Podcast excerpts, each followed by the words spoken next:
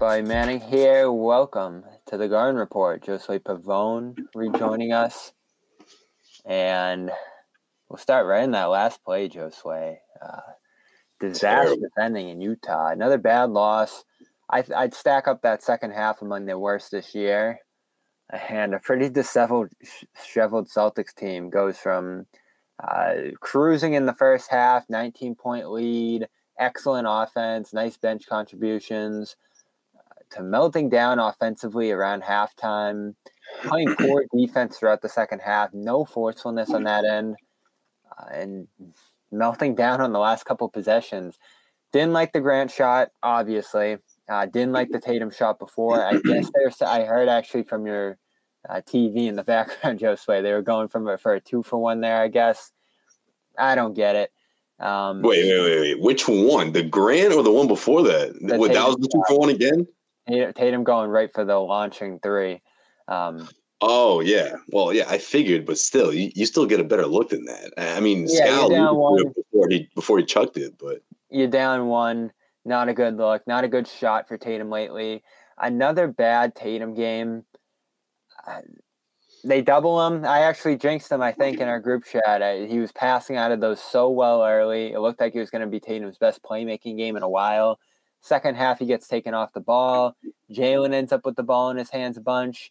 Grant has a great game, uh, but on the final shot, just runs right into Walker Kessler and uh, gets stuffed. Uh, I think fourth block for Kessler on that play. And I don't know. That couldn't have been how Joe drew it up, could it? I don't think so. But then again, I mean, if you want to surprise everyone, I, I, guess that's the way you do it. But you, you see the guy stack down low. I mean, where's the opening? And especially because opposing teams are so used to Grant's up fakes. Like, it's getting ridiculous. You know, even when he's right in front of the basket, they know he's going to do it. And at the end of the game, it was no different. But I mean, if that was the, the you know the element of surprise there, I, I, I guess I you know you, you want to say you can see why Jones will want to do something like that, but again, when you see when you see two bigs down there waiting for him, unless you want him to pull right up, there. Yeah, I mean, like you, you're better off giving the ball to Hauser in the corner because he would have had a clean look instead of going down low, which is obviously the, the high percentage shot, high percentage look. But when you got two guys waiting waiting for you in your Grant Williams, I mean, yeah, that's not that's not a great it's not a great shot. Plenty to talk about through this this one. Not much of it good. Uh, I'm gonna do my best, John, tonight, I guess, because I'm frankly disgusted by this effort here. I mean, it is disgusted. Let's go, bring it, Bobby. I like it. Let's go. I'm worried and I'm disgusted just because of that late game execution. It's not getting better.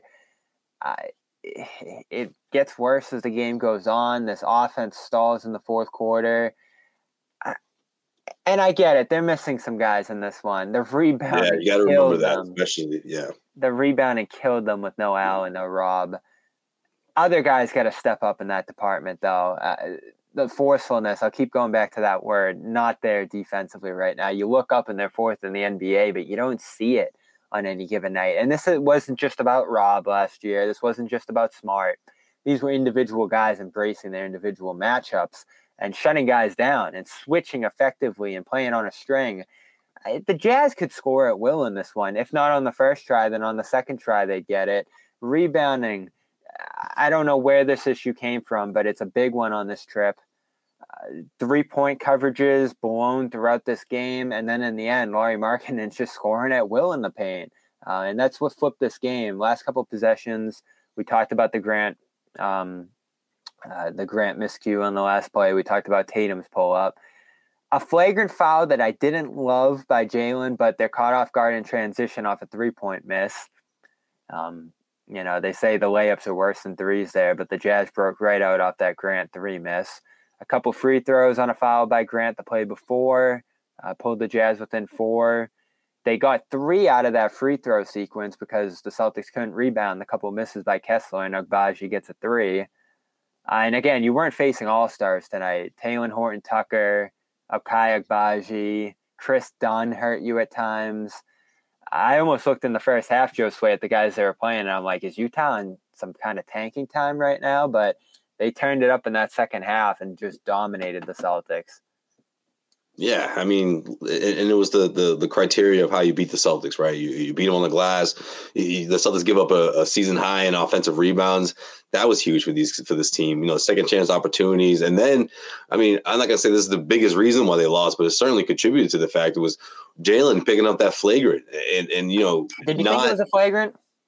I don't think it was, Bobby. I, I don't, but I, I, either way, I don't think the Celtics responded in the way they were supposed to. I mean, obviously they didn't, right? You didn't get a, a, a, better look in one of your last possessions of the game. The very last possession, obviously, you come up short, but like you're you're the, the, the margin of error is super thin with this team, and it doesn't matter which which uh, uh, opposing you know teams waiting for them. You know, on the other side, it seems like it's a 50-50 chance.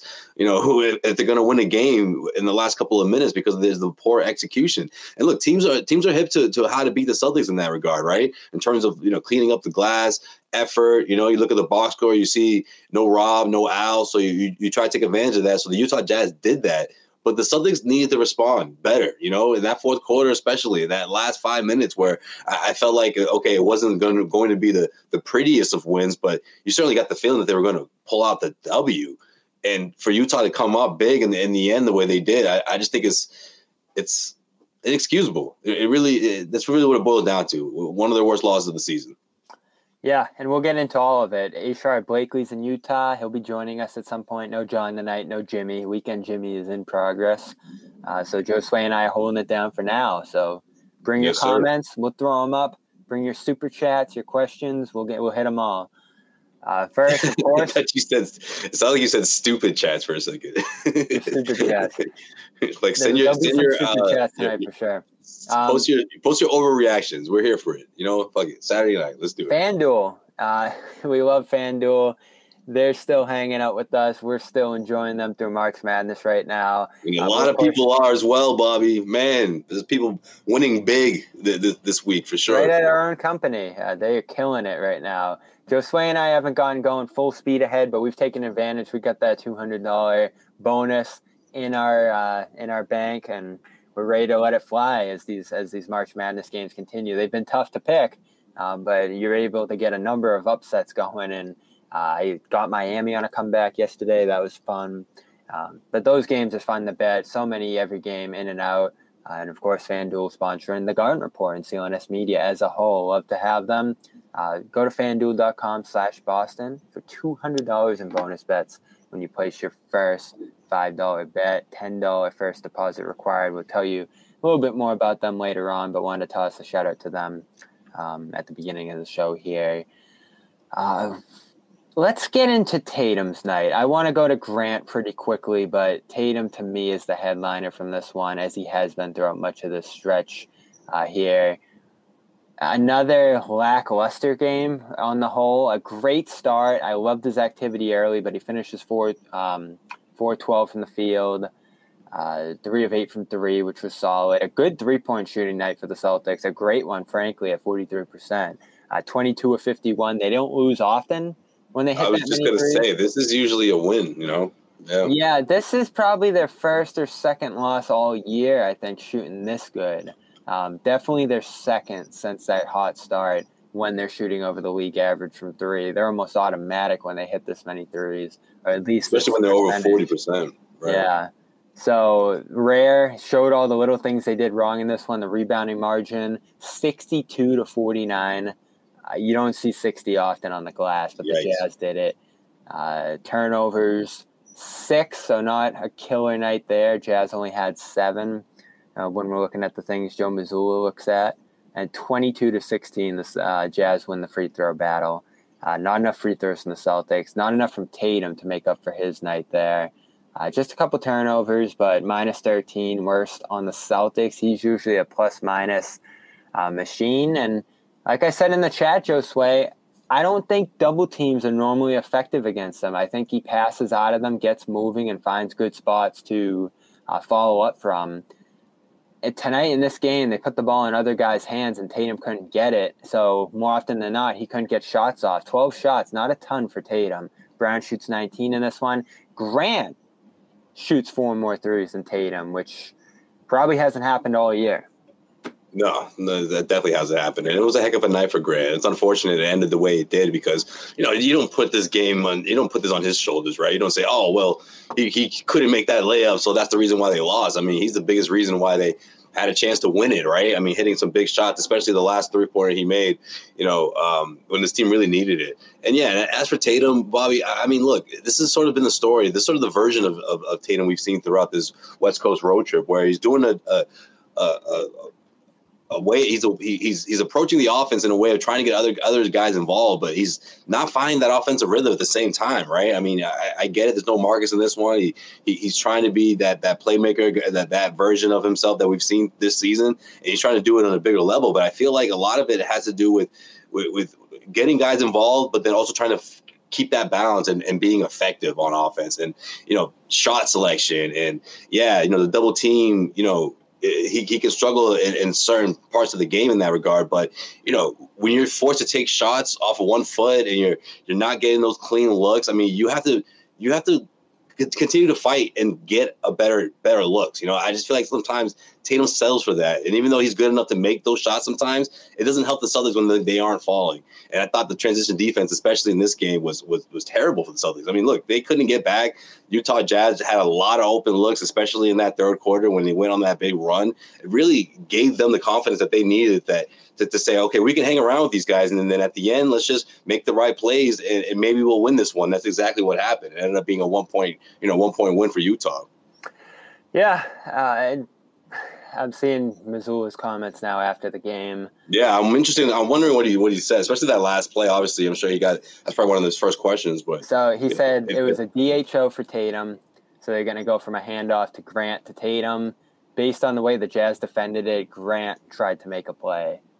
So as we assumed, Josue, the call was not for Grant to attack okay. the basket there. Figure one point game. I mean, maybe maybe the game is tied, but I don't know. Still. A brutal end to a turnaround night for Grant, and he had a decent finish to that Minnesota game. Not a good night with the offensive rebound that clinched it, uh, but after a game that could have turned the season around again here, he makes a bad decision on that last play. Shoots seven for twelve from three in this one. So I guess we'll get to Grant now this is everything you're looking for from Grant right up until that last play, trying to do. Something. So he tried to be the actually, hero. Yeah. I actually didn't like a couple plays down the stretch too from him. There was one where he hesitated in the corner. Whoever was guarding him probably got a good closeout on him and stopped him from shooting in that spot. So I don't think he could have gotten a three off there. And he backs him down into the lane, which maybe at another time in his career I would have liked.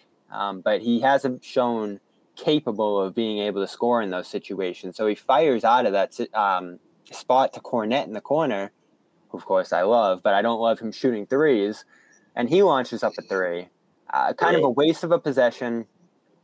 Uh, I'm trying to see what it led to right after that because that's where I kind of saw the Celtics starting to spiral in this one.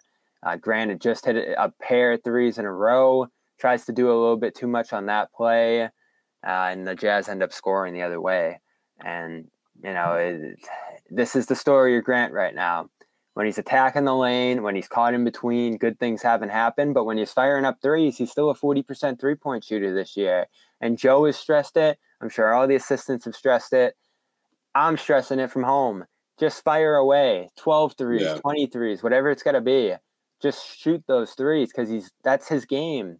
And instead, down the stretch, trying to do too much, he I think he's like 33% in between, not great around the basket this year.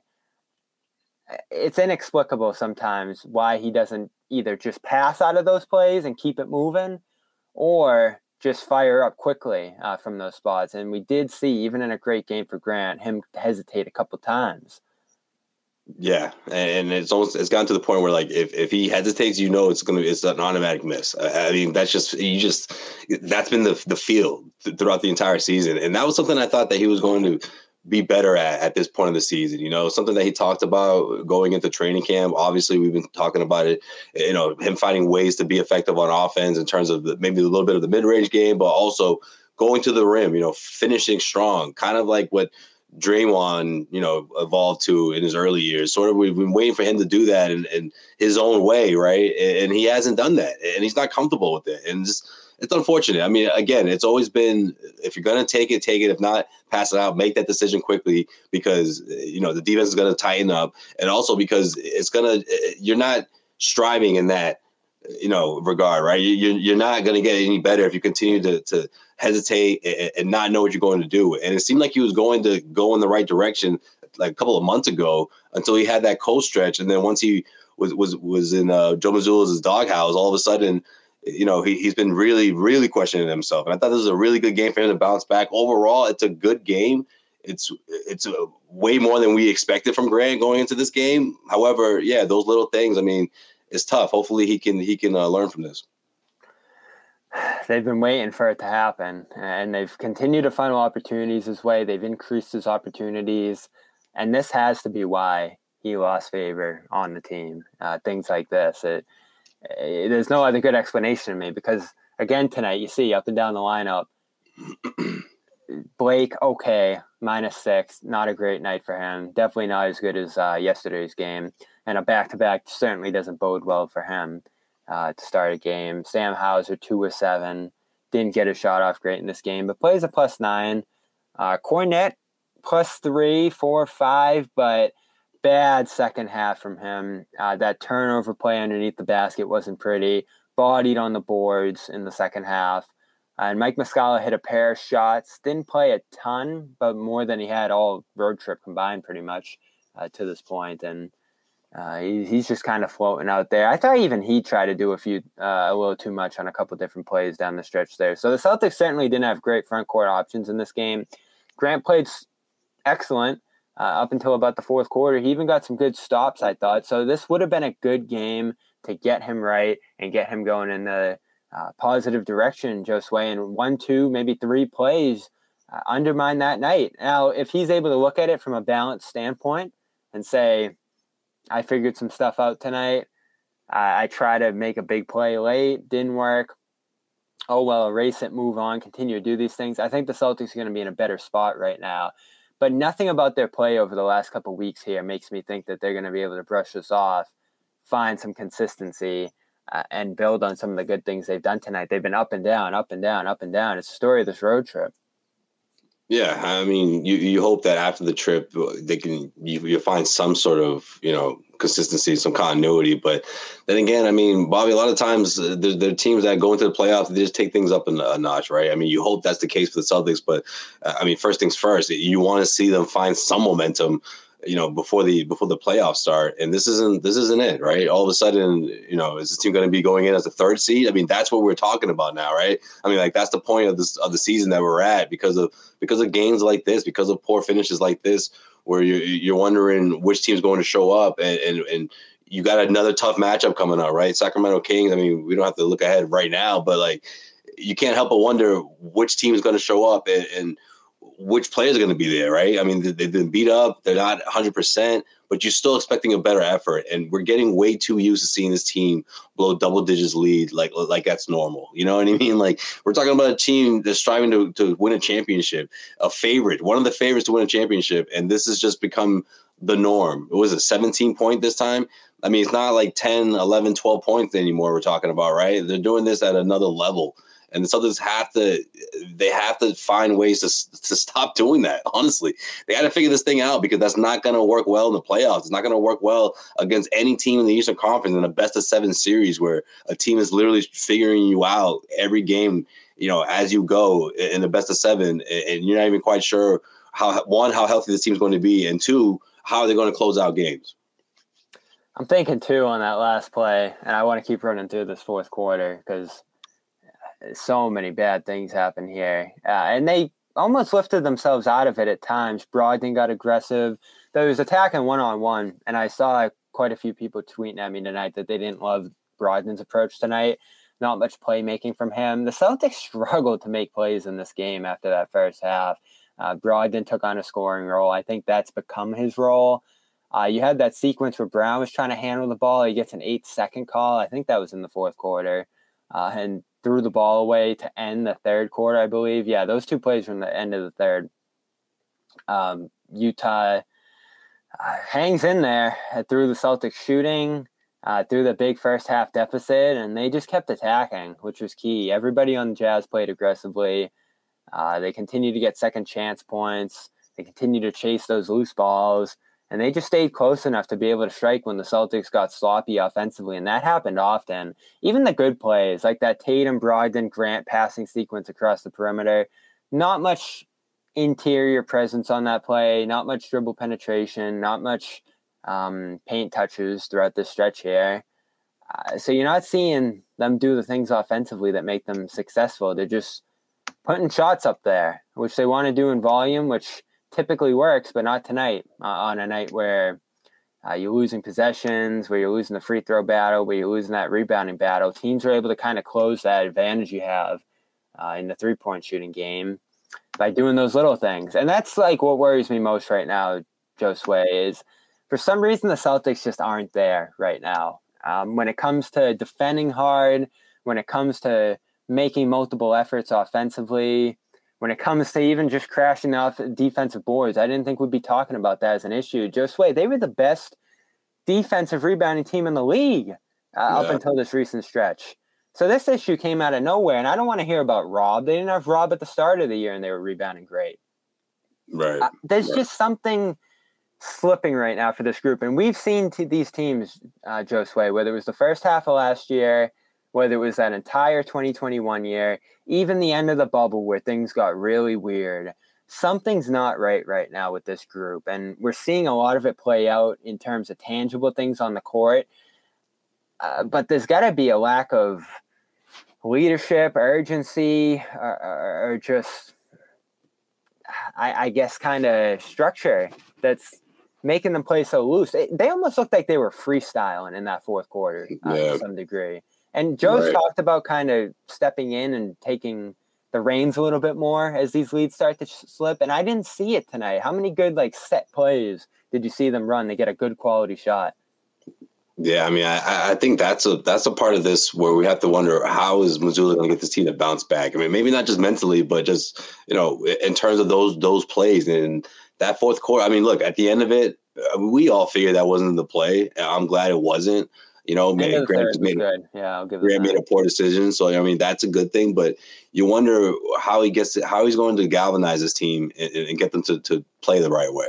You know, when, when okay, maybe not having all his guys doesn't help things. I mean, obviously it doesn't help things, right? But still, I mean, against a team like this, uh, you look at the the box score and you, you wonder if it's an effort thing. You know, are these guys just bored? Are just waiting for the playoffs at this point? I mean, are you getting the best effort? You're getting the best effort from most teams. You know, could, just because you're the Celtics and you're a top notch team in the NBA. But how much does it play out? I mean, how much of it is the Celtics just not meeting that level of effort, right? In terms of meeting that sense of urgency that they that a team like the Celtics is supposed to always have, regardless of who they're playing and regardless of what time of the year it is.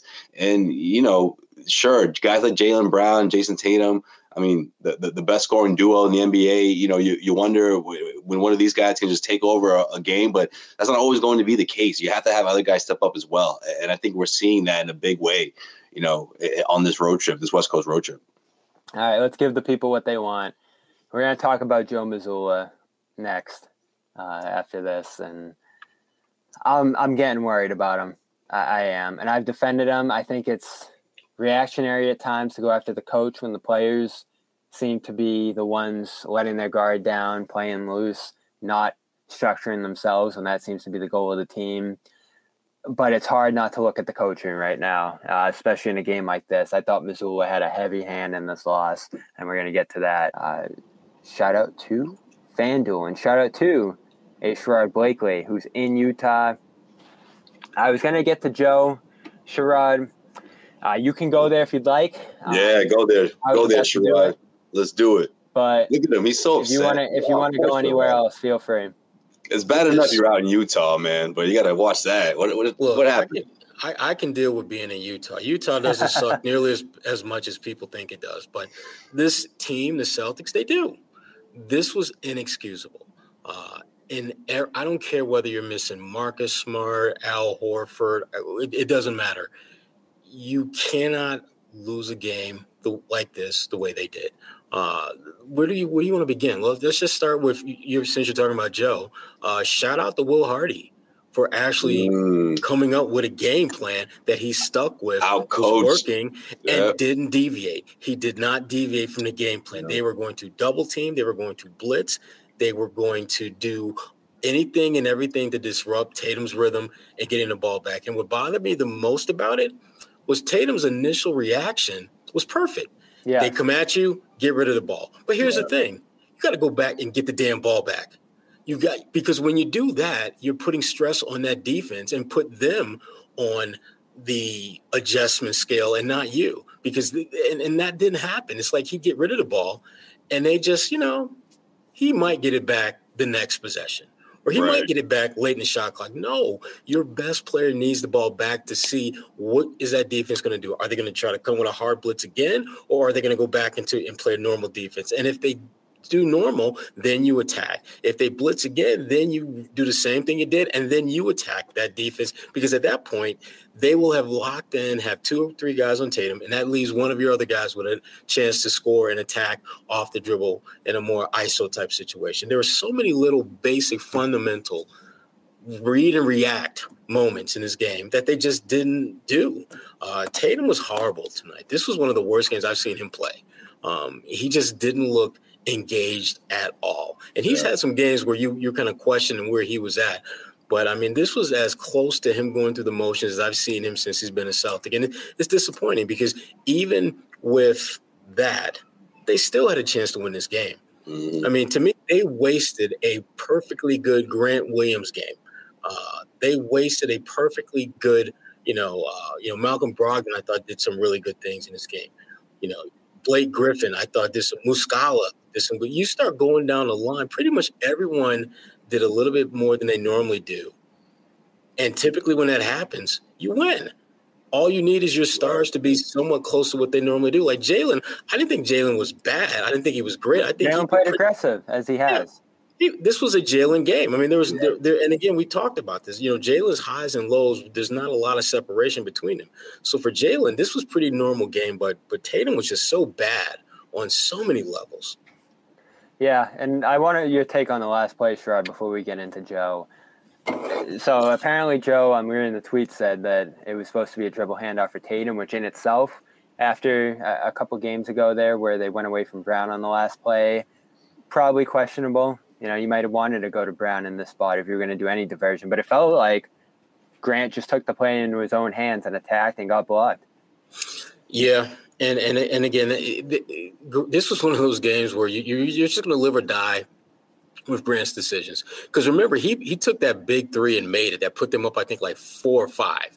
Yeah, that seems that, that back was make deep, Yeah, yeah, and, and so they he was having one of those kind of nights where his decision making, yeah, it's a little little sketchy, but he's making plays and he's being aggressive, and you you need that. You you absolutely need him to be in that mindset. But in that particular instance, um, no, stick to the script. I think it's, it's, it's best to stick, right. stick to the script. Right. Uh, I, am I'm, I'm still, you know, and I, I think I, I think I speak for a lot of Celtics fans, and I'm just wondering why are we not seeing more plays for Jaylen Brown down the stretch? Um, he's been the one guy that's been consistently aggressive. He's the one guy whose highs and lows aren't really that. There's not a lot of variance with them, and yet you know, he seems to be like that really nice leather sofa uh, in the living room that looks great, uh, great furniture, but no one's really sitting on that. No one is really giving that the attention that it deserves. And then I, I'm, I think a lot of fans are, looking at the Celtics wondering, what's why is that? Uh, it's not like Jaylen is is asking, and Jaylen is, you know, he's you start looking at what Jaylen's doing, his overall game. Remember, the biggest concern we had about Jaylen was getting the ball to others, getting other guys involved. You start looking at his numbers. I think he had what six assists tonight, and I don't think he had a turnover. Yeah, yeah. six assists without he made good plays out of the paint in the first half. A lot of and and I didn't think he made as many in the second half, but that's okay because if I can get half a game of great plays for others from Jaylen Brown. That's you're going to be happy with that. You're not going to question that. Um, so I, I just think the Celtics they have a lot of things that don't really add up at this point, this late in the season, that should. They they're not playing with good feel. You talk no. about Brown. I didn't. I haven't even mentioned it yet, but something we talk about on the show all the time.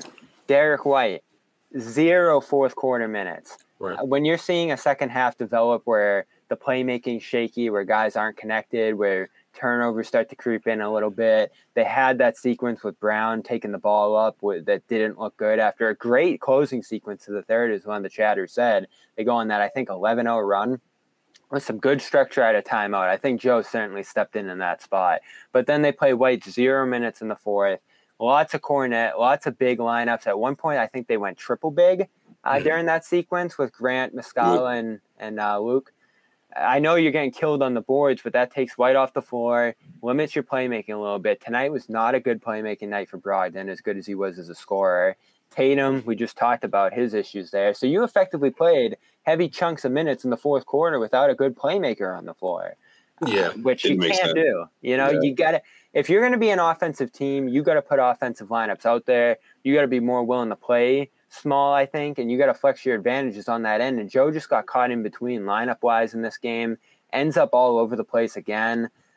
and offensively, the structure just wasn't there in the fourth to where you're wondering when he's going to step in again. Timeouts in that fourth. I don't. I hate to go there again, but mm-hmm. were there any? I think there was one when uh, they had one after yeah. the and three. After the big three, yeah, that was yeah. It. So they try to cut off a run there uh, before it even started. But that was the last one until crunch time when they set up the uh, pair of plays that weren't great either. This uh, was a game that when they go back and look at the film, everyone needs to just be like double double pat on the chest. My bad. Yeah. I, because coaches were bad, the players were bad, the execution was bad, the rota- everything about the Celtics was bad in this game. Uh, the, I don't. Uh, I mean, again, you have your glimmers of hope where Grant had. I thought had a good overall game, you know, but he made some mistakes down the stretch as, as we've talked about, and you know, Brogdon, you know, showed some life offensively, but he again, as as you pointed out, Bob, his playmaking wasn't quite uh, sharp and crisp as they needed, uh, and, and, you know, Muscala, I thought gave him a little something, but he also hurt them in many uh, instances. This was just a bad game, uh, and and I it's it's making i think a lot of people uncomfortable going into the playoffs when you're having the kind of issues that you would think 60 65 70 games into the season wouldn't be issues um, you know, I've, I've, I've, got a story that's uh, running on my Substack. It'll be tomorrow morning uh, about really the only thing that they can feel good and comfortable with right now is Al freaking Horford. He's literally he's literally yeah. the one element in all of this this big jigsaw puzzle that is the Boston Celtics that you look at and say, yeah, I kind of know what I'm getting with that, and I like it. Uh, I don't. Is I mean, other than Jaylen Brown, maybe, is that the that maybe those are the only two. I wish we could say the same about Derrick White, but before you know, up until what last week or so. Yeah, but yeah, I agree. I agree with that. I mean, I'm I'm I'm struggling, and and Derrick is is a tweener in that regard. I mean, I, I think you can make a case for or against he could be in that group, but there's right. no one else that's close. Uh, and and that's disturbing when you're going into the playoffs, expected to contend for a title, and you start looking at Philadelphia playing their best basketball right now. You yeah. look at Milwaukee, even when Milwaukee doesn't win, they compete, and when they lose, there's usually a clear explanation, like you know, not having Giannis, uh, that kind of hurts your chances, and yet there they are fighting to the absolute end uh, to to win, and the Celtics. I, I, I don't. It's it's hard to figure out where things just kind of fell apart because it feels as though this team is falling apart at the worst time of the season. And and again, the, the other thing, I, I, and the thing I, I keep coming back to, you know, after ever since we got past the All Star break, is they're just two games above 500. They're they're a slightly better than average team, and last I checked, slightly better than average teams don't win championships. They don't. No, this is this is what we were talking about before you got in here, Sherrod.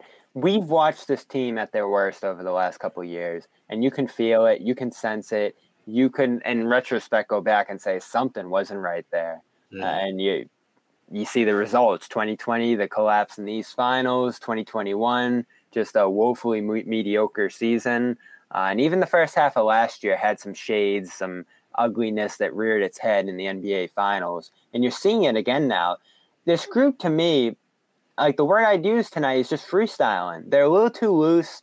They're not connected. they don't have anyone out there to bring structure to the offense and smarts out. That's a big deal. Horford, as you said, out. Those are huge losses uh, when you're already missing Rob. So you're out three starters. You understand a game like this going haywire a little bit, but not after you do so many good things in the first half and you shoot 43% from three in this game. Those are the things that are so shocking to me uh, when you consider how this game went in that second half, even a great closing stretch in the third. Uh, so I, Joe keeps harping on these little things. They're not responding. I think Joe probably behind the scenes is probably harping on how Grant needs to play. You finally get it from him in this game, and then it slips up in the closing seconds. Defense, I, I don't get it. The the forcefulness just isn't there, and it really mm-hmm. hasn't been all year, despite them looking uh, good statistically on that side of the ball. So I'm like I, I I've held out on it because I hate going to the coach, but for some reason it just doesn't seem like Mazzulla is getting the responsiveness at a critical moment well, in this season there, from this. There were, there were, yeah, there were moments in this game that, in that particular moment, it didn't seem like that big a deal. But as you're watching it, you're thinking that's going to back and bite him in the ass. That's going to come back and bite him in the ass. It was little things like when they turn the ball over and Derrick White is, the coming, eight is getting back. violation. Yeah, the eighth that was horrible. That and and you know I, I was thinking that damn is he going to really get away with this because he was like at nine when he was just getting to the half, to, getting to midcourt. Uh, and it's little things like when they turn the ball over in transition and Derrick White is back, he's not trying to block that shot, even though he's like maybe the best shot blocking guard in the NBA. He's letting these guys go in for layups. I want you to block that shot or put that guy on his ass and put him at the free throw line. Do something to show some type of force. And there were too many moments like that where they make a mistake. And rather than double down on effort to try to combat it, they just say, "Oh well, you know, we'll just get ready for the next possession. We'll get it you, back, right?" Yeah, yeah, and and and that, that that's just that's not how this cha- that's not how you become a champion. Uh, champions don't just let little things slide. Champions squash the little things. Right. Uh, champions understand that the little things over the course of a 48 minute game are going to add up and ultimately cost you. Uh, I mean, there's a, think about it. In a one point game, there's at least 10, 11, 12, 13 possessions that if your effort would have been a little bit better, you might not have given up those points. And then the whole Grant, you know, play would have been a moot point because he wouldn't have been in position to have to make that critical of a, of a call in on the fly. Uh, and so I like Grant, I don't have I, am not I'm not mad at Grant for what he did because he shouldn't have been in, they should not have had him in a position where he had to make that decision. They should have had control of the game before that. But does it say something about uh the, the relationship? I mean, I don't know, not to get too deep, but you know what I mean? Like it's like, you know what, coach, I'll show you. You've been benching me a couple times here and there. You pick your spots. Not only am I going off tonight, but I'm gonna I'm gonna I'm gonna win this shit. You know, I'm gonna be the hero. You know tonight. what? Listen, listen. Grant was feeling himself. One because of how he was playing. Two because of how his alma mater Tennessee was playing. You yeah, better believe you saying. better believe Grant was flapping was those gums before the game about Tennessee doing. it was one of those weekends. And, and, and shout outs to Tennessee. I mean, they they did they did what they needed to do. I much respect to that. But to me, Grant I, I loved his game up until the very end because I didn't like the fact that he was put in that position where he needed to make that judgment call. I, I just think that Grant at this point, um, I don't want to see him in that situation much, if at all. Uh, I want to see him do what he did over the first three quarters of the game and then go from there. Here's Grant, Grant. final play. Um, designed to get the ball to JT. Normally, a big comes up and guards the play. Took that guy off the ball uh, so I was open against Lauri. As soon as I caught it, I was in the lane.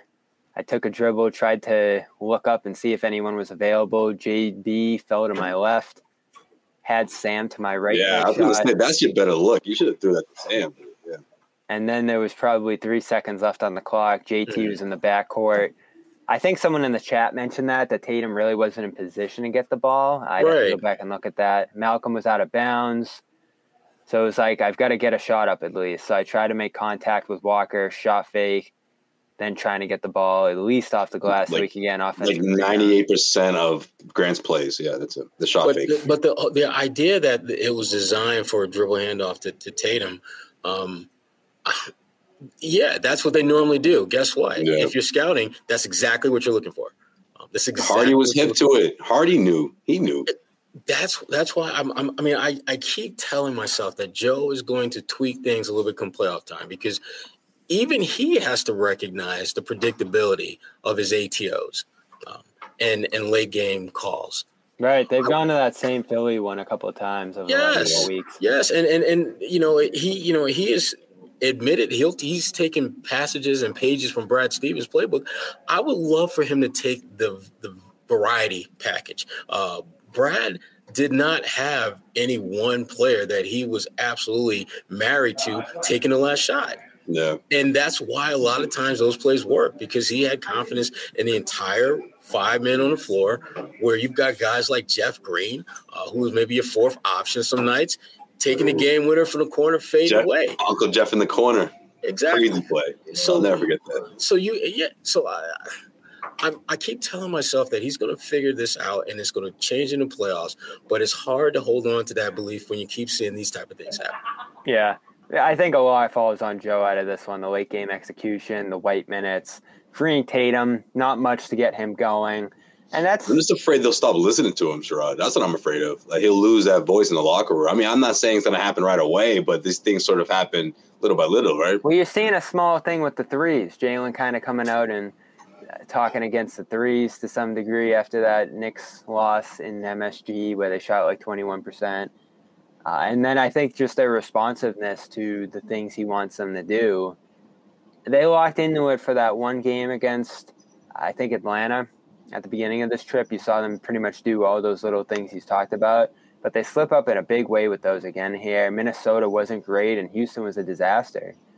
So there's some lack of responsiveness by this group. Last night was good in Portland, but that Portland team just doesn't seem to be able to muster much resistance. Yeah, I mean, you, you, you got to look at that Portland game with an asterisk, and that asterisk yeah. in the small print says this team didn't really give a damn about winning. so um, what, what you did against them should not hold any significant weight at all. And I didn't think the Jazz put up too much resistance to start this game. And this is you go back and watch this game. First half was a different world. I know the double teams, the consistency of that worked out as the game went on, Sherrod, but they didn't pick up guys into the half court at certain points. So the Celtics were just throwing to some guys at certain points who were, had wide open lanes to the basket. It happened with Brown at one point. Grant got a wide open dunk. This Jazz defense is dreadful. Um, start to finish the season, really. They're bottom five, 10 defense. Yeah. So this yeah. is the kind of team, you know, I know you shoot 43% from three this one kind of falls on the defense, I think. It and absolutely. I'm going to keep looking back to that. You, you, didn't guard with enough forcefulness, and I thought Skal was right on it. Why aren't guys up on bodies? Why isn't there on-ball defense presenting, preventing right. penetration? There was a play in the first half uh, where I think Markkanen got right downhill, and a cutter and Kessler was flying toward the basket, and the Celtics were just kind of standing in the paint, helpless.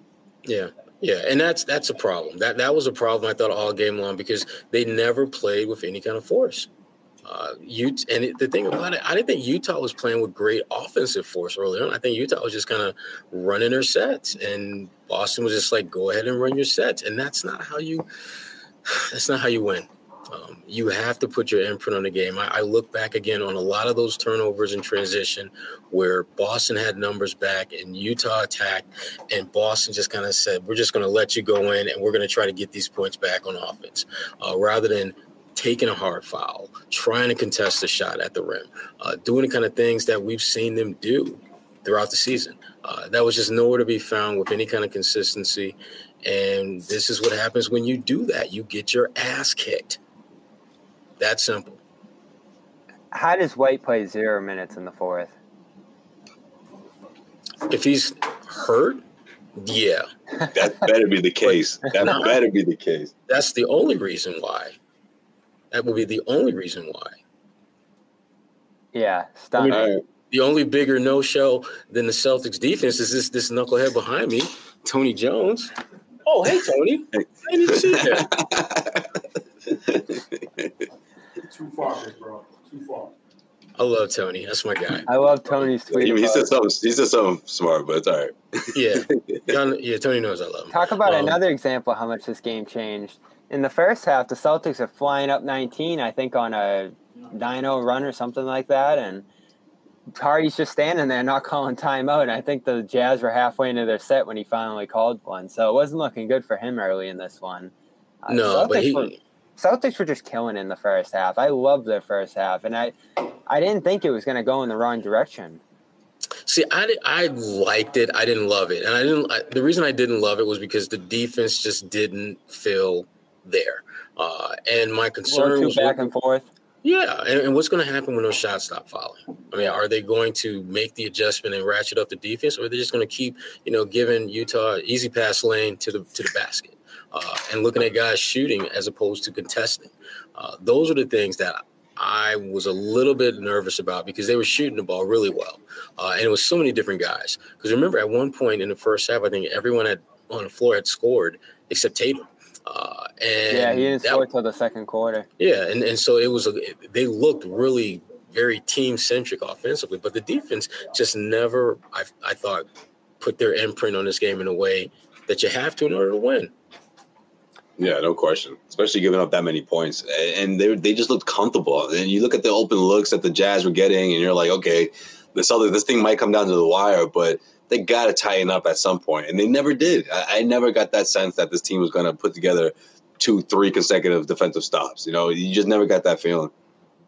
They lack rim protection for sure, and Kornet tries his best in there. Rebounding ends up hurting him.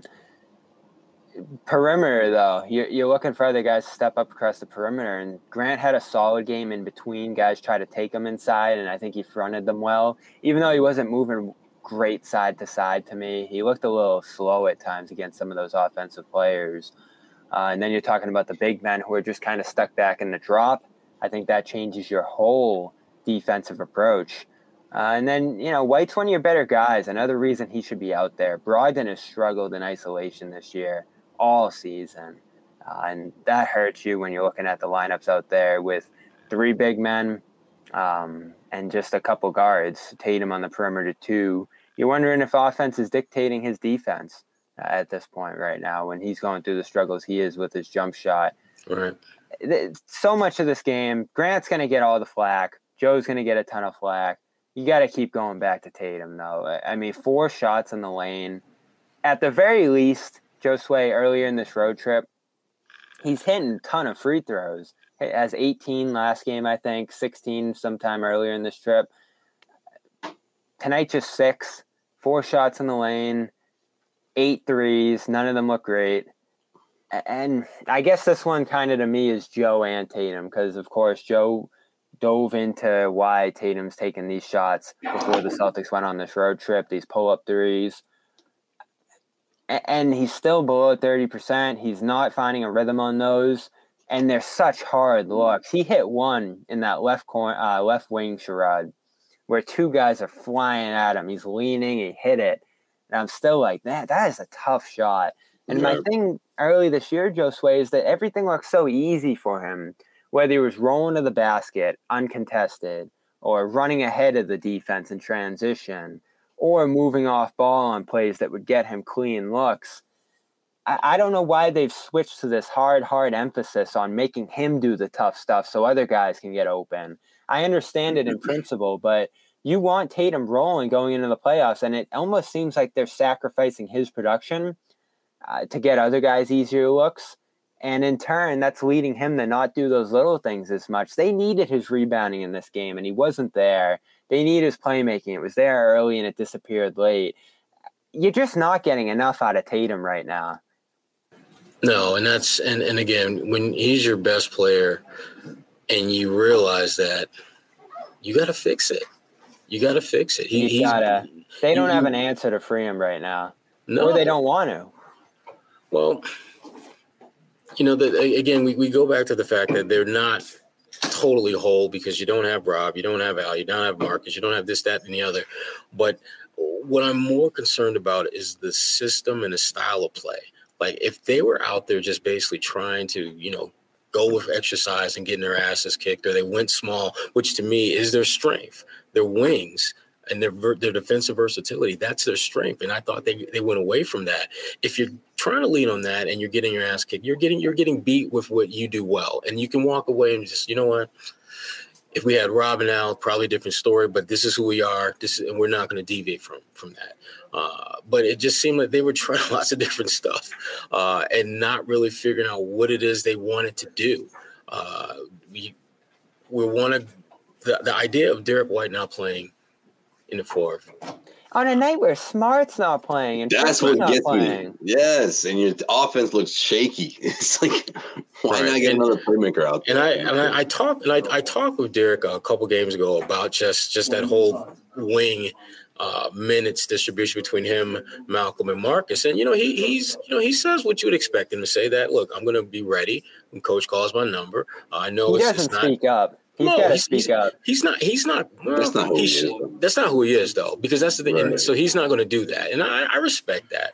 But that's where you, as a coach, have to intervene and figure out how to get one of your most productive players to be on the floor down the stretch on a night Right. when that position is weaker than it normally is. Uh, because not only do you not have Marcus, you can't even turn to Dan Peyton Pritchard because he's hurt. So you you it's literally if there was ever the perfect storm for you to get him minutes in the fourth, tonight was a game, and you didn't.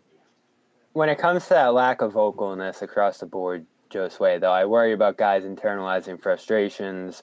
Uh, I worry about guys growing disconnected. Well, I know the one guy who won't, Jaylen Brown. Yeah, and you hear what he said a couple games ago, and I want to read this because John mentioned it in our chat. I don't think we brought it up on the show. He had some interesting comments after I think the Minnesota game, uh, where he's talking about leadership and his approach in those moments because it almost feels like he sensed that they're lacking it um, in those situations. And uh, I'm going to pull up the quote now. He said. Um, it's up to leadership to make sure we don't drop the ball and make sure everyone feels empowered. As the season has continued on, we found different ways. I've been challenged as a leader, and this was one of those moments where we need a little bit of urgency. So, this is one of the moments where you've got to step up, talk more, step up, and be a leader in times of adversity. We've dropped a couple games, and those are the moments where you've got to step up and find ways to win and challenge our teammates. I challenge myself anytime adversity hits those are the moments I look to where everybody's feeling low. Those are the moments where I'm like, let's get it going. Everything's cool when everything's fine, when everyone's hitting shots. But when the boat's going down, who's going to step up? Who's going to be ready to go? I pride myself on being one of those guys. That speaks he a has lot been. to me And- about and he what's has going been. on here. He has been that of late. I mean, like I said, he's consistently positioned himself to be one of their better players over and over again. Um, his low games are better than most guys' best games, and that's again, that's just, that's what leaders do. They find ways to contribute uh, in a multitude of ways that don't necessarily always show up in a box score, but they impact is what ultimately is their calling card, and he's doing that, and Tatum's not. That's Yeah. simple. That's true. I Def- wish I wish they could empower Brown more, Josue. He does Yeah. it in his own way, but I feel like they're never looking to empower him and go out of their way. I wish make he'd just him- take it. I wish he'd just He grab him by the throat. Especially No. this game. I thought He- he, I thought he was going to. Yeah. he tries to walk that incredibly thin line between taking more, being more assertive, but being a good teammate. Um, you know, my, some listen, a, a player many many years ago, just you know, he he it was maybe the truest thing he ever said. Sometimes you just need to be an asshole. Sometimes that's literally what your team needs you to be. Um, you need to be an asshole. And How much of and- that? How much of that quote I was reading is is pointed at Tatum? you think? I think I said the one that Sherrod just said. No, that's not definitely not pointed at Tatum specifically. Um, but it's it's. I- I don't think Jaylen is, is is the type that will single out any one individual. I think what he's speaking of is a much broader issue that is affecting his team. That they don't have that, um, and he's trying to do his part and not be uh, too overbearing about it. Um, but it's hard to do that uh, and not be an asshole which is why Right. I'm really hoping that he embraces being an asshole at some point because he's built for it. Because Yeah. that gets people's attention, right, Sherrod? I mean, like Oh. that's what's gonna impact change. I feel like. I mean, obviously they know who, J- who Jaylen is at this point. They know his heart is pure. You know, I don't think it would be a sense of like, oh, resentment. Like, why is he? But at the same time, he's not gonna call people out. You know. No, but I'm, I'm with you, Sherrod. I think he's got to be. He's got to be more assertive a bit. He's been here long enough and he's done enough to where he's got that kind of cash in that locker room. Exactly. He can be that. And so I'm I'm hoping that he'll get comfortable enough and just be that type. Uh, and just take the blows and hits that he'll that'll come with that because he will he'll, he'll there will be some scrapnel. He'll, he'll take he'll absolutely uh, uh, there will be some collateral damage, but damn it, he's built for it. Uh, and I, I'm just hoping that he embraces that sooner rather than later. Well, it's not like this team hasn't been successful all year in back to backs, tough situations, even games where there's a bit of a letdown or multiple guys missing. I think of the couple wins in Toronto. I, think of some of the games they've pulled out in tough spots. Even that Philly game where everything's going wrong late a couple weeks ago. Like we know this team has a dog in it deep down inside uh, that they can reach into and capture, but it needs to be activated. And on a night like this, back to back in Utah, great win last night. Shots are falling first half tonight. It just didn't seem like they could access it, and they waited too long to string together good possessions in that third quarter, take a little bit of a lead, and then they almost relaxed again in that fourth quarter tonight. So uh, the commitment to what they need to do is inconsistent.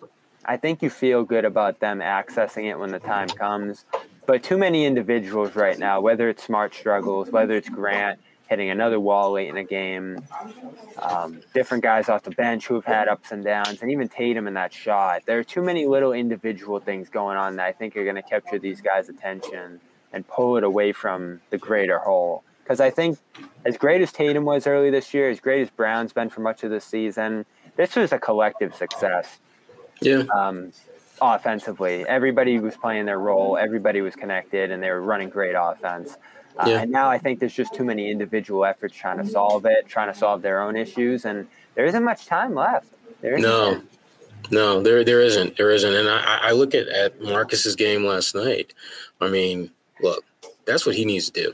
Uh, elite defense drew like three or four charges, uh, timely shots that he made. Uh, had a few too many turnovers. I think he had like four turnovers, um, but had six assists. I think he had four or five rebounds. Overall, though, it was a good Marcus Smart kind of game. The kind of game that if you're going to go deep into the playoffs, you're going to need him to to play along those lines. Um, but not able to build off it because of the injury. Uh, and and so that's they just got to figure this shit out. Um, I mean, it's it's not it's not like there's anything they need to add. Uh, they just need to tap into what they already have, put it together, and keep moving forward. Joe Sway, Yeah, I mean, look, how worried are you? um, the meter's gone up a little bit. What was it? A four last time you asked me this question? Was that where you were? No, no, I was at a six. It was one over five. Yeah, there it is. Damn. Are you up in Jimmy territory now? Maybe a seven. that is definitely Jimmy territory. Yeah, that's- right that's Jimmy. John. Yeah, Yeah, John's like seven five eight. I'm there now. I'm there now because now I'm, I'm wondering if if this team's gonna reach a point where they're just gonna just not listen to Joe Mazzulla. You know, I, I think that's that's where my panic meter is currently at. I don't think they'll get to that point. I You don't think they will? No, I don't think. I don't Okay. think they'll get to that point. Yeah, I mean, at this that point, this point in the pushing them too season. I mean, it would, it would be terrible timing, but hopefully that's not that's not the case. I don't think it'll get to that point. Mm-mm. Yeah. No. But yeah, I mean, look, the concern is still there because this isn't the kind of this isn't the kind of momentum. Obviously, you want to see for a team that's striving to win a championship. But I mean, look, there's still ten games left, but also you- you're expecting them to get out of these bad habits at this point. I mean, Right. just giving up leads, double digit leads over and over again is one thing, but when it comes down to effort and poor execution in the fourth quarter, like that's the stuff that's like, well, wait a minute, how do you win the best of seven series if that's your approach, right? I mean, like the, the first round, okay, sure, but then after that, look, these teams are catching up. I mean, obviously, look at the standings. All of a sudden, the the, the team that was at number one for so long is, is fighting to stay afloat, and, and whether it's second or uh, third seed. I mean, that's what we're talking about now. Forget Right. number one at this point. And I just think that if you're the Celtics, I mean, you don't want to become obsessed with staring at the standings and seeing where you stand. But as a team, in terms of momentum and how you feel about your, your confidence level and all that, yeah, all that is gonna it's gonna play a part when when if you don't have that kind of momentum you're supposed to have going into the playoffs. I mean, like it's just it's that simple, and especially in the Eastern Conference where things in one through three are just are just shaking up right now. And you're the you're you're that third team that's just not where the other two are, right? I mean, the other two teams are really finding their stride right now. Yeah, I, I just felt that for the longest time it was uh, Milwaukee and Boston kind of tied at the hip, um, Right. and then everyone else was just trying to figure out, you know, who's going to get the participation trophy. Uh, but nah, uh, the Knicks are legit. Philadelphia's legit. Those legit. te- those Philly. are teams that if you're the Celtics could knock your ass out of the playoffs. They I don't know if those teams can touch Milwaukee though, and this is where I'm No, they getting worried. can't.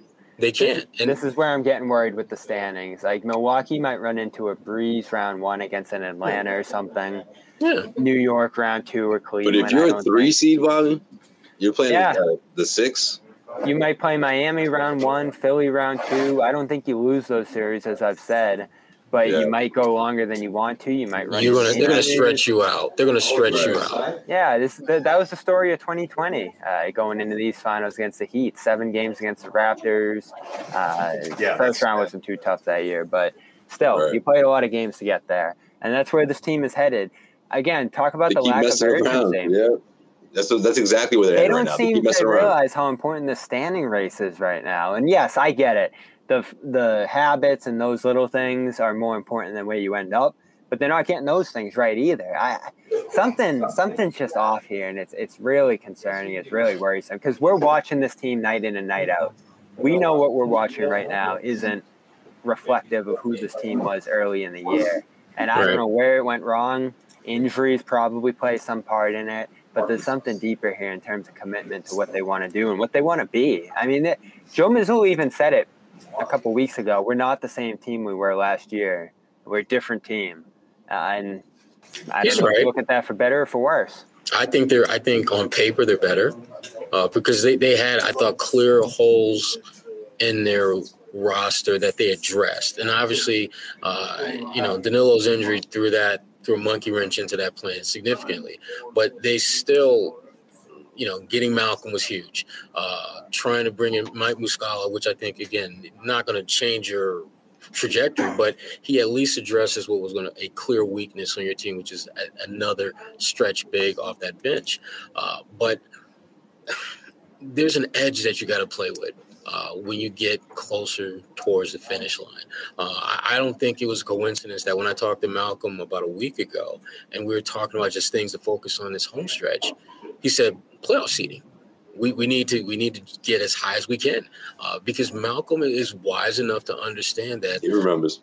the path that you create before you get to the playoffs often dictates how far you go in the playoffs. Uh, number ones, there's a reason why you know your number one seeds tend to go deeper uh, because the path that they have to take to win it all isn't as hard as a number two or three or four seed. And so, uh, I don't think they're playing with the sense of urgency that a team should have when that number one seed may be the difference between you getting to your end destination or, or having your season end in May.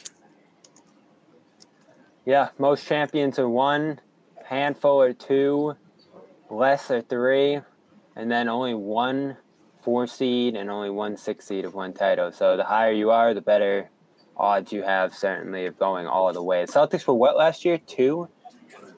There were two or three. They were two, I think. I think there were two. behind um who was the one last year? It was the Heat. Uh, So you win that series in a game seven on the road. And yeah, it's not impossible to win out of that three spot. The Bucks probably say they're in the finals last year if they win that game seven. But the key difference is they're on the road right. in Boston for that game seven, and Grant has this big night. Uh, so this is important stuff, but you got to start with playing better going into the break. Unfortunately, I don't know how much of this is out there, um, but I do know the Celtics have some like bonding things. They got a couple days off here. There's some bonding stuff in in the works for the next couple days here. Uh, I don't know how much of that's going to turn into practice because that might be needed right now as well um, until Tuesday against Sacramento. But it's good that they're going to get some rest and relaxation in California um, over the next couple days now before that Kings game. We'll they see. need it. They need it. Um, Yeah, in terms of Rob, be a big one. It's a tough, tough matchup. I think Joe said pregame, Sherrod, that Rob could be back on Tuesday. Yeah. Um, you've been at shoot around. You've been around him. Uh, how much are you expecting from him, and, and could he play Tuesday? I think yeah, I, I think he definitely can play. I mean, he he. Um, I think it'll be the typical Rob returns to action. You know, he'll play 10, 15 or so minutes. Uh, they're not going to play him ridiculous minutes. He'll probably play those minutes that we saw went to Muscala. Uh, and maybe you know some that went to Kornet as well, but it, it won't be significant. Um, and I, I would hope that they're bringing him off the bench because I think that that would be the easiest transition for him to kind of get into a flow, get into a rhythm, and just get comfortable being out there. Um, but they need they're going to need him. They are going to absolutely need him to be back playing impactful basketball. That doesn't mean scoring, doesn't mean rebounding, doesn't mean blocking every other shot. It just means making your presence felt. They need more impact players at this point. Yeah, and that might lead you back towards some double big looks. That group still certainly has a presence to them, even if they weren't winning many stretches before the break. How, how much help will Rob give them, Josue, when he gets back? You think? Um, I think it's just a, a an energy thing, right? He just I, I think he changes the the overall flow, especially on defense. I mean, look, when it comes to rebounding, getting the you know the outlook pass, and you know just just that presence, I feel like is, is is what this team's missing right now, especially on this West Coast road trip. And and look, guys, they they get motivated just to see him back out there, right? I mean, they obviously want to see Rob do well. They want to get him involved in offense, and you know, I think all that you're going to see a bunch of that, you know, of course as well. But you're also going to wonder how he responds, right? How his body responds. All this time off. I mean, the whole ramping him back up thing. This is it, right? The last ten games of the season. So you keep an eye on that. So you're not expecting a whole lot, but I, I do think he makes an overall impact and just his presence and what this team's been lacking in terms of uh, coming up with defensive stops and just having that same defensive, uh, you know, that same defensive intensity that they've been lacking pretty much since this trip started. I think a ramped up good Rob can help them quite a bit. Rebounding won't be as much of an issue anymore. Offensively, they're much better when he's out there. And defensively, he cleans up a ton too. So they take advantage when he's out there for sure. I know we haven't loved him at different points, but some of his double doubles drove some real good wins through the last stretch of the schedule out there, including the um, Warriors win, which is probably as good of a win as we can remember over the last couple months here. They've mixed in a few solid ones, but uh, that's going to do it for tonight. Um, again, just a, a start on a loss in Utah. Not a good one, not a good finish. A lot of stuff needs to get better going into that Sacramento game because that Sacramento team's just knocking off teams left and right. I'll go to some final thoughts. Josue, what are you thinking about over the next couple days now? Um, honestly, I'm thinking about uh, obviously how this team's going to respond defensively, but also on the other end, how Tatum responds. Right? I mean, historically, he usually has a big night after a a poor offensive performance. So um, maybe we're in. We're, we're that maybe that, that that's on the you know that, that that's coming up. Maybe we, we can tune into that. We have that to look forward to. But just how this team responds overall, I, I mean, I, I'm expecting a, a much a significantly better effort on the defensive end of the floor, and you know, against a team like the Sacramento Kings, you you better. Otherwise, this thing could get ugly. You know, this thing could get uh, you, could find yourself on the wrong end of a of, a twenty point you know lead, and especially on the road, that's going to be a hard hill to climb or a really tough uh, against a really tough team to come back against. You know, so I, I just again with Tatum responding in a way that I know he can respond. And, and seeing how this team's going to look on defense, I think it's going to be uh, huge talking points going into this game. How, how do they match up with Sacramento, Sherrod? I mean, I think they match up fairly well. I mean, Sacramento's got good players. Obviously, they they're having a great season, uh, one of the best seasons they've had in a long, long time. Mike Brown, I I think for most should be this year's Coach of the Year. Uh, it's be one thing to yeah. win. I like uh, that. It's another thing to win in Sacramento, which does not happen very often. Uh, so it's it's going to be a good matchup for the Celtics. But the, the bottom line to me with them is is this: your defense. Uh, Tatum is going to have his ups, he's going to have his downs, but your defense has to be more solid. It has to be more consistent. Because even when they were knocking on all those damn shots tonight, uh, the defense was a step below maybe two steps below where it should have been. And that typically catches up to you at some point, whether it's that particular game or at some point on that particular stretch of your trip.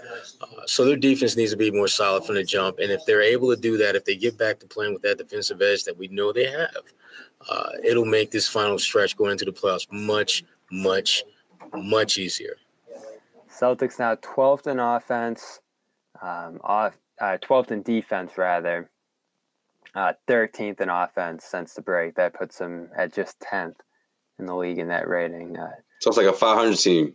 Yeah, seven and five, 500 ish. Mm-hmm.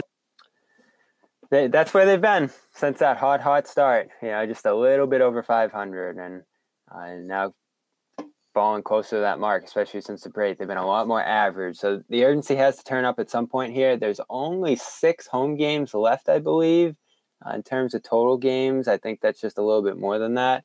Uh, so not games. much left. Yeah, 10 Yeah. games left. So uh, we'll have them all. We'll be here on Tuesday. John, Jimmy should be back, whole crew. Are you going to Sacramento, Sherrod? All right. Sherrod's back home, so we'll be remote for that one. Of course, all love to FanDuel, fanduel.com slash Boston. Go get your You already 200 know. bonus. You just got to put in $10 on a deposit, bet $5, and you're going to get $200 in bonus bets. Uh, so big shout out to FanDuel. Loved having them. Uh, and of course, we'll send you a uh, t-shirt. These are coming soon. That shirt's Darn fire. report. Loving it. These will be out very soon. If you sign up for FanDuel with fanduel.com slash Boston, just send a receipt to at John underscore Zanis and he'll make sure to get you that Garden report. Uh, t-shirt. That's it for tonight. Celtics lose at the Jazz 118 117. For A. Sherrod Blakely there in Utah, go check out his story. It's sherrod.substack.com. Yes, sir. There it is. And Josue, Causeway Street, Cedric Maxwell podcast. New Max coming soon. Yes, yes. Well, if you haven't already, though, check out part two of the Isiah Thomas interview, man. Incredible, incredible stuff. I might be, might be one of my, oh, definitely one of my favorite conversations he's had on the podcast, but um, probably the best one he's had in a while for sure. I mean, it's just they they talk about everything, and obviously, you know, the, his playing days and you know Pistons Celtics rivalry, but the, also just the, the stuff that happened in between. Uh, Isiah just just crushes it, man, and of course Max did, did, did a really good job of interviewing him. So check it out if you haven't already. But yes, there will be another episode as well uh, within the next three or four days. Yep, and Garden Report going daily is now now as well uh, on weekdays. So we will see you on Monday. Hoping to get uh, some good guests on here uh, during the midweek. John jumping in as well, as well as whoever else is available around here. Stories pop up with the playoffs approaching. Uh, so stay tuned, subscribe. Celtics All Access, CLNS Media. Turn those alerts on. You'll see when we're scheduled to go live throughout the week. Of course, the social media is Celtics CLNS on Twitter and Instagram. That's it. Good night, everybody. We'll see you Tuesday.